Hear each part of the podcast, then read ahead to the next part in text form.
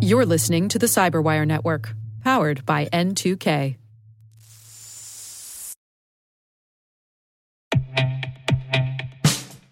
And now, a message from Cyberbit.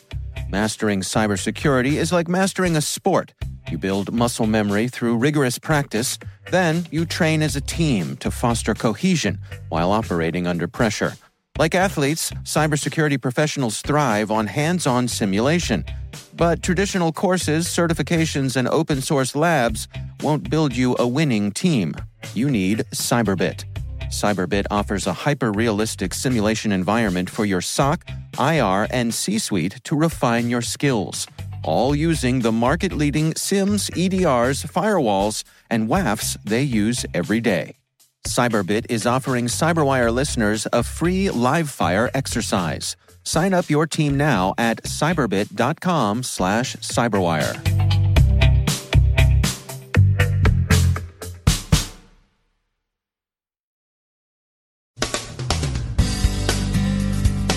Chinese threat group APT 10 seems to have been busy lately and up to its familiar industrial espionage.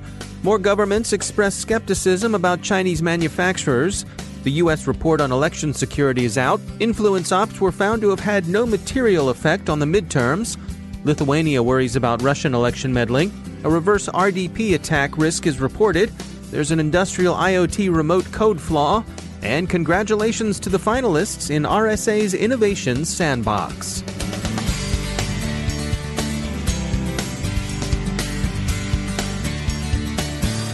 From the CyberWire studios at Data Tribe, I'm Dave Bittner with your CyberWire summary for Wednesday, February 6th, 2019. The cyber incident Airbus disclosed on January 30th is now believed to have been the work of Chinese operators. So says French publication Challenges, citing anonymous sources close to the investigation. Signs seem to point to APT 10, also known as Stone Panda or Menu Pass. APT 10 is generally associated with the Tianjin Bureau of Ministry State Security. Airbus made its disclosure within GDPR's prescribed 72 hours, since the hackers accessed employee data, mostly professional contact and IT identification details. APT 10 has been busy elsewhere too. A report by Recorded Future and Rapid 7 concludes in a cautionary account of third party risk that the espionage group has been active against managed service provider Visma, a U.S. law firm with a wide ranging intellectual property practice, and other companies. Here, there's less uncertainty about attribution, and there seems little doubt that the campaigns were the work of APT 10. The mode of approach is interesting.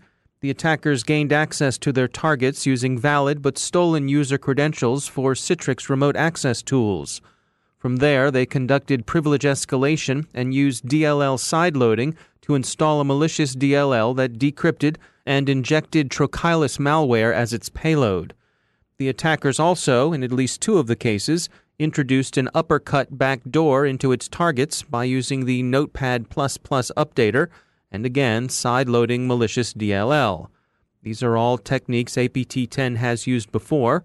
Its malware also used Dropbox to exfiltrate stolen data. APT 10 began deploying its current version of Trochilus at the end of last August.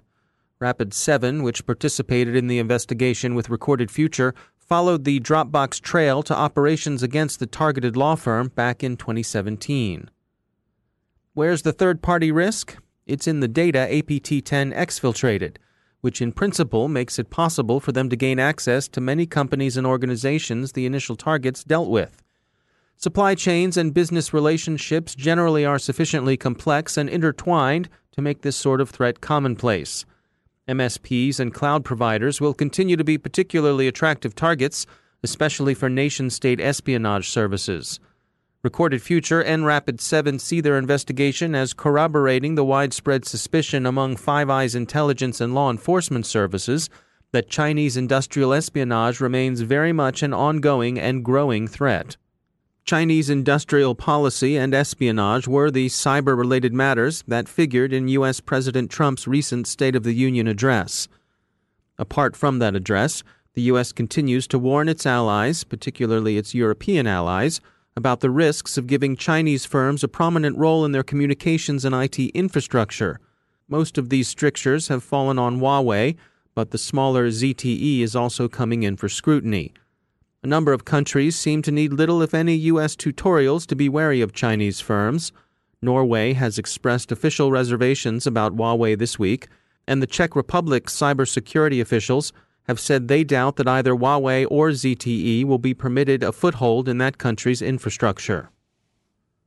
Here's a trivia question for you. What was the first organization to register a domain name as a .org? It was in 1985, and it was not for profit MITRE Corporation. These days, MITRE continues their online trailblazing, not the least of which is the MITRE attack knowledge base of adversary tactics and techniques based on real world observations. Katie Nickels is attack threat intelligence lead at MITRE Corporation. It came out of a project called the Fort Meade Experiment um, at MITRE, where there was a series of red team, blue team exercises. So the red team would come in, compromise the network, do their thing. And they found in trying to communicate back to the blue team that something like Lockheed Martin kill chain wasn't quite granular enough for them to communicate exactly what they did. So attack was born out of that. And in 2015, MITRE publicly released attack and since then, kind of the growth has been sort of explosive, especially in the past year or so. We've heard from so many people who've said that attack's really useful for them to do everything from break better detections to track threat intelligence about adversaries to doing red teaming like the MITRE team used to do. So, sort of what it is a knowledge base of what adversaries can do and their tactics, techniques, and procedures. Um, one of the cool things is because it's open to anyone, we see vendors map their products to it we also see people learn from it. Like a student could go in and learn the different things adversaries are doing, or security operations centers can go in and map to it as well. So because it's open, you know, we want everyone in the community to use it. Um, and so the benefit to us is really the benefit back to the community. Yeah, it's uh, it seems as though there's really something for everyone here. Even from, as you said, you know, folks who are just starting out. This is a great place to kind of get the lay of the land. But also for those people who are more advanced, um, there's plenty of information that they could benefit from as well. Yeah, absolutely. We've heard that time and time again. You know, people who are just starting out are really overwhelmed because it's hundreds of techniques to look into. But we've heard from companies who've done things like every week choose a single technique, right, and have a deep dive on that how do we detect against it? How do we understand it? To more sophisticated organizations who are looking across, you know, enterprise attack, which is 224 techniques, looking at each of those and how they detect those and doing kind of an overall assessment of their coverage and their defenses. So lots of different levels. Um, and but we hope that it's you know a pretty low barrier just to get started with attack. And what are your recommendations for people to get started? How, if someone isn't familiar with it or wants to find out more, figure out how they can integrate it into their own workflow, uh, what's the best way to, to go at that? Sure. So there are a lot of different approaches. Um, my background's in threat intelligence. So, of course, I'm going to say look at your adversaries, right? On our website, we have a bunch of different threat groups, and we've mapped those behaviors from open source public reporting to attack. So you can go in there and say, okay, if I care about APT 10 or APT 29 or some other threat group, what are the techniques that those adversaries are using? And from there, you know, narrow it down from hundreds of techniques to just that handful of what do I know that these adversaries that I'm care about are doing? And then kind of looking at how you can detect and mitigate against those. And we have some ideas We're getting started with detection mitigation on our website. So pick a group we have or map your own group based on your own threat intel and start from there. I love that uh, threat informed defense approach. One question we get asked a lot is sort of what's next for the team. And based on feedback, uh, one area that we're looking to create is a new tactic for impacts, which we think of things like data manipulation or destruction, because that's been a gap in the framework also looking at um, structuring our mitigations we have you know ideas for mitigations but trying to structure those in a way to help people figure out if I use this one mitigation, what techniques can I wipe out? Um, and looking at also sub techniques. Um, for some people, level of granularity isn't quite deep enough in the existing attack techniques we have, and we've heard that. So we're trying to figure out how do we go to that next level of detail. That's Katie Nickels from MITRE. You can check out MITRE Attack at attack.mitre.org. The U.S. Departments of Homeland Security and Justice have issued their congressionally mandated report on whether there was foreign meddling in the 2018 midterm elections. The departments found no evidence of any foreign activity that had any material impact on the elections or the infrastructure surrounding them.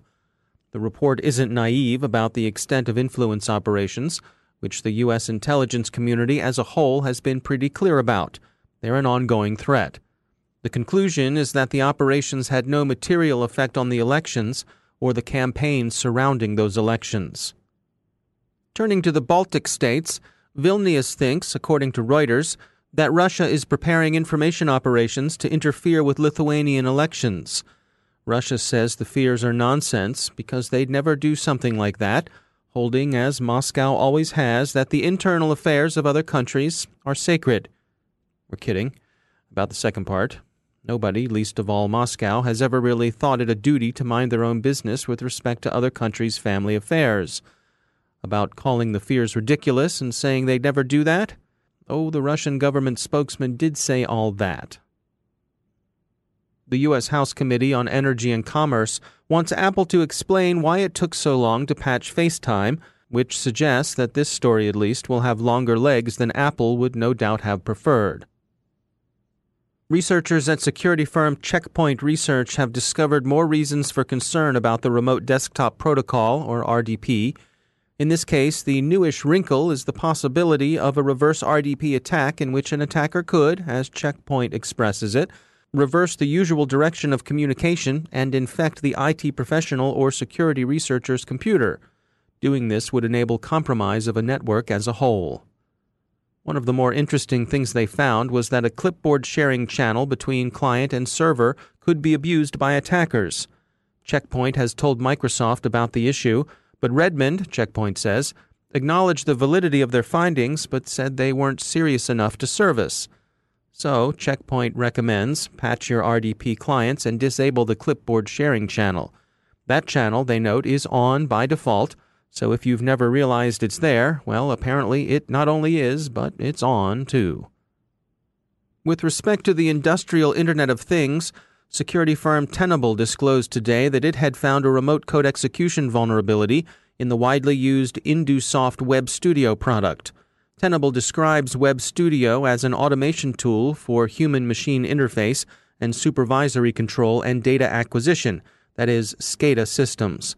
So, if you're a Web Studio user and if you run a manufacturing plant, an oil and gas production or distribution facility, a city's water supply, a jail, a prison, or even a drag racer, then Tenable recommends you update your software and make sure it's not accessible from the Internet.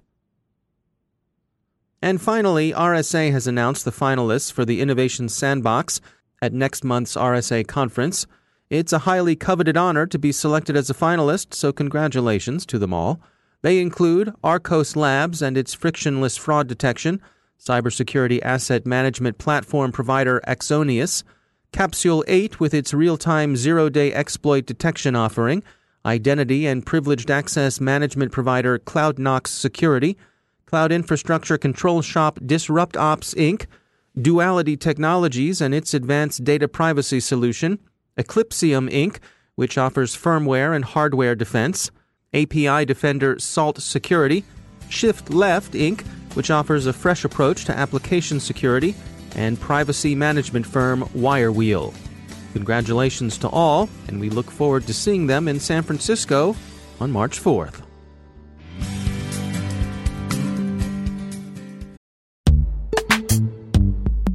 Every day, your IAM tech debt grows. Your multi generational services struggle to work together. Building an identity fabric can fix this. It makes all your identity tooling stronger and allows you to connect any app to any service you want to use with zero coding, zero maintenance, and zero app downtime. Strata's identity orchestration platform separates the identity logic from your applications so you can optimize existing IAM tools and manage them in a single control plane. Now, every vendor, standard, and architecture work together. In short, building your identity fabric means you can secure your non standard apps keep your complex access policies, retire outdated IDPs, and modernize in record time. So build your fabric with Strata Identity and get rid of tech debt for good. Visit strata.io slash cyberwire, share your identity priorities, and receive a pair of AirPods Pro. Offer valid for organizations over 5,000 employees. Connect today at strata.io slash cyberwire.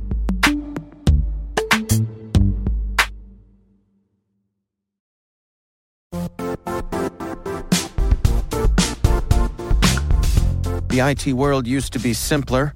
You only had to secure and manage environments that you controlled. Then came new technologies and new ways to work. Now, employees, apps, and networks are everywhere. This means poor visibility, security gaps, and added risk. That's why Cloudflare created the first ever connectivity cloud. Visit cloudflare.com to protect your business everywhere you do business.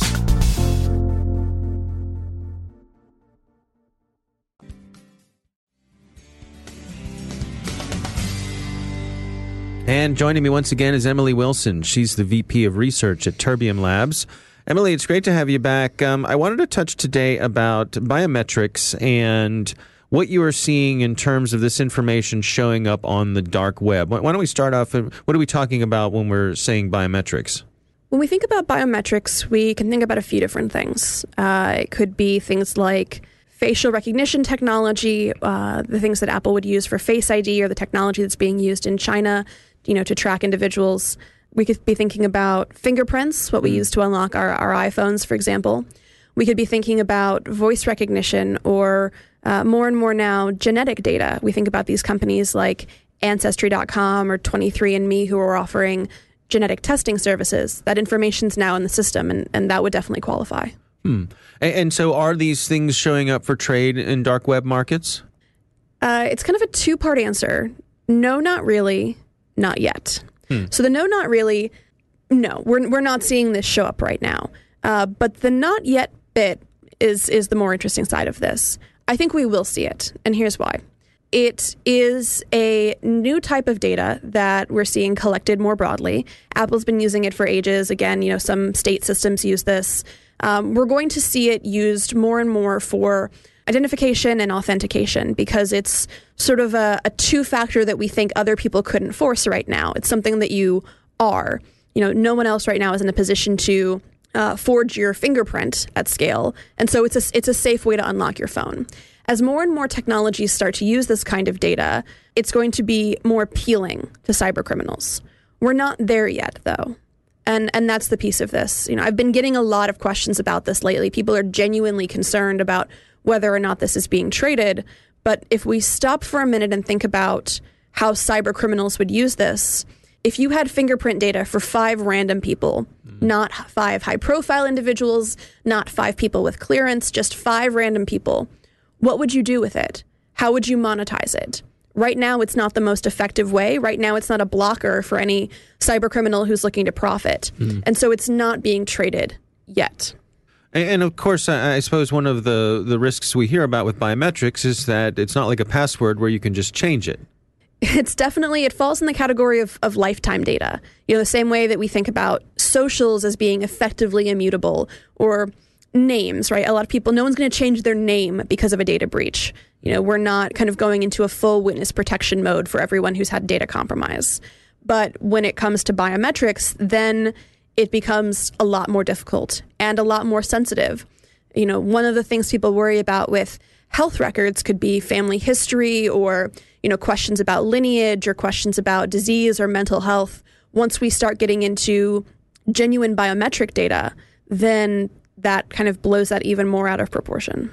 Yeah, it's interesting. It's interesting to ponder even the, the, the the possibility of uh, ransomware situations of someone saying, "Hey, I have your biometric data here. It'd be a shame if anyone were to find out about your family history of mental illness or something like that." Which is unfortunate for any number of reasons, right? That there's a, a stigma around that, or it would be unfortunately an effective, an effective thing to do, especially if you start thinking about high-profile individuals. If you think about uh, an extension of doxing, or if you think about state officials, for example.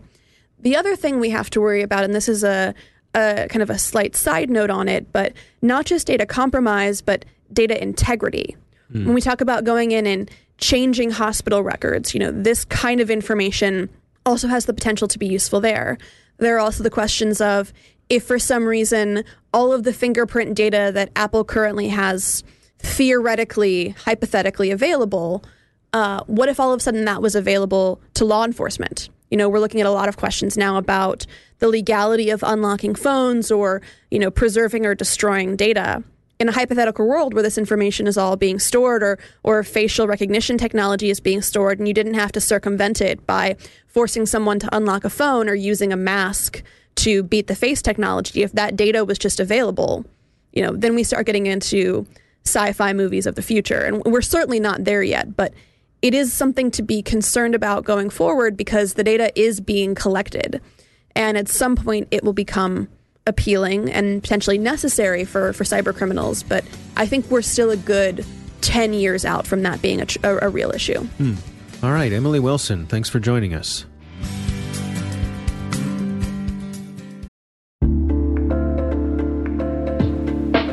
Are lengthy security reviews pulling attention away from your security program? With the largest network of trust centers, Vanta can help you streamline security reviews to win customer trust, save time, and close deals fast. Proactively demonstrate security by showcasing key resources like your SOC 2 or ISO 27001 and provide real time evidence for passing controls. And when a security questionnaire is required, Vanta takes the first pass for you. Visit vanta.com slash cyber to take a self-serve tour. That's vanta.com slash cyber.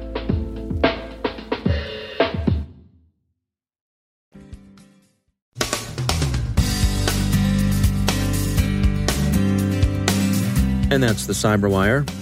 For links to all of today's stories, check out our daily briefing at thecyberwire.com. And for professionals and cybersecurity leaders who want to stay abreast of this rapidly evolving field, sign up for Cyberwire Pro. It'll save you time and keep you informed. Listen for us on your Alexa smart speaker, too. The Cyberwire podcast is proudly produced in Maryland out of the startup studios of Data Tribe, where they're co building the next generation of cybersecurity teams and technologies. Our amazing Cyberwire team is Elliot Peltzman, Puru Prakash, Stefan Vaziri, Kelsey Bond, Tim Nodar, Joe Carrigan, Carole Theriault, Ben Yelin, Nick Veliky, Gina Johnson, Bennett Moe, Chris Russell, John Petrick, Jennifer Eiben, Rick Howard, Peter Kilpe, and I'm Dave Bittner. Thanks for listening. We'll see you back here tomorrow.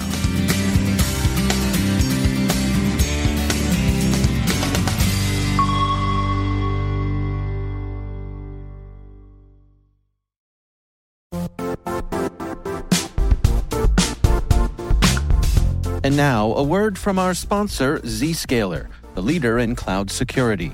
Cyber attackers are using AI in creative ways to compromise users and breach organizations. In a security landscape where you must fight AI with AI, the best AI protection comes from having the best data. Zscaler has extended its zero trust architecture with powerful AI engines that are trained and tuned by 500 trillion daily signals.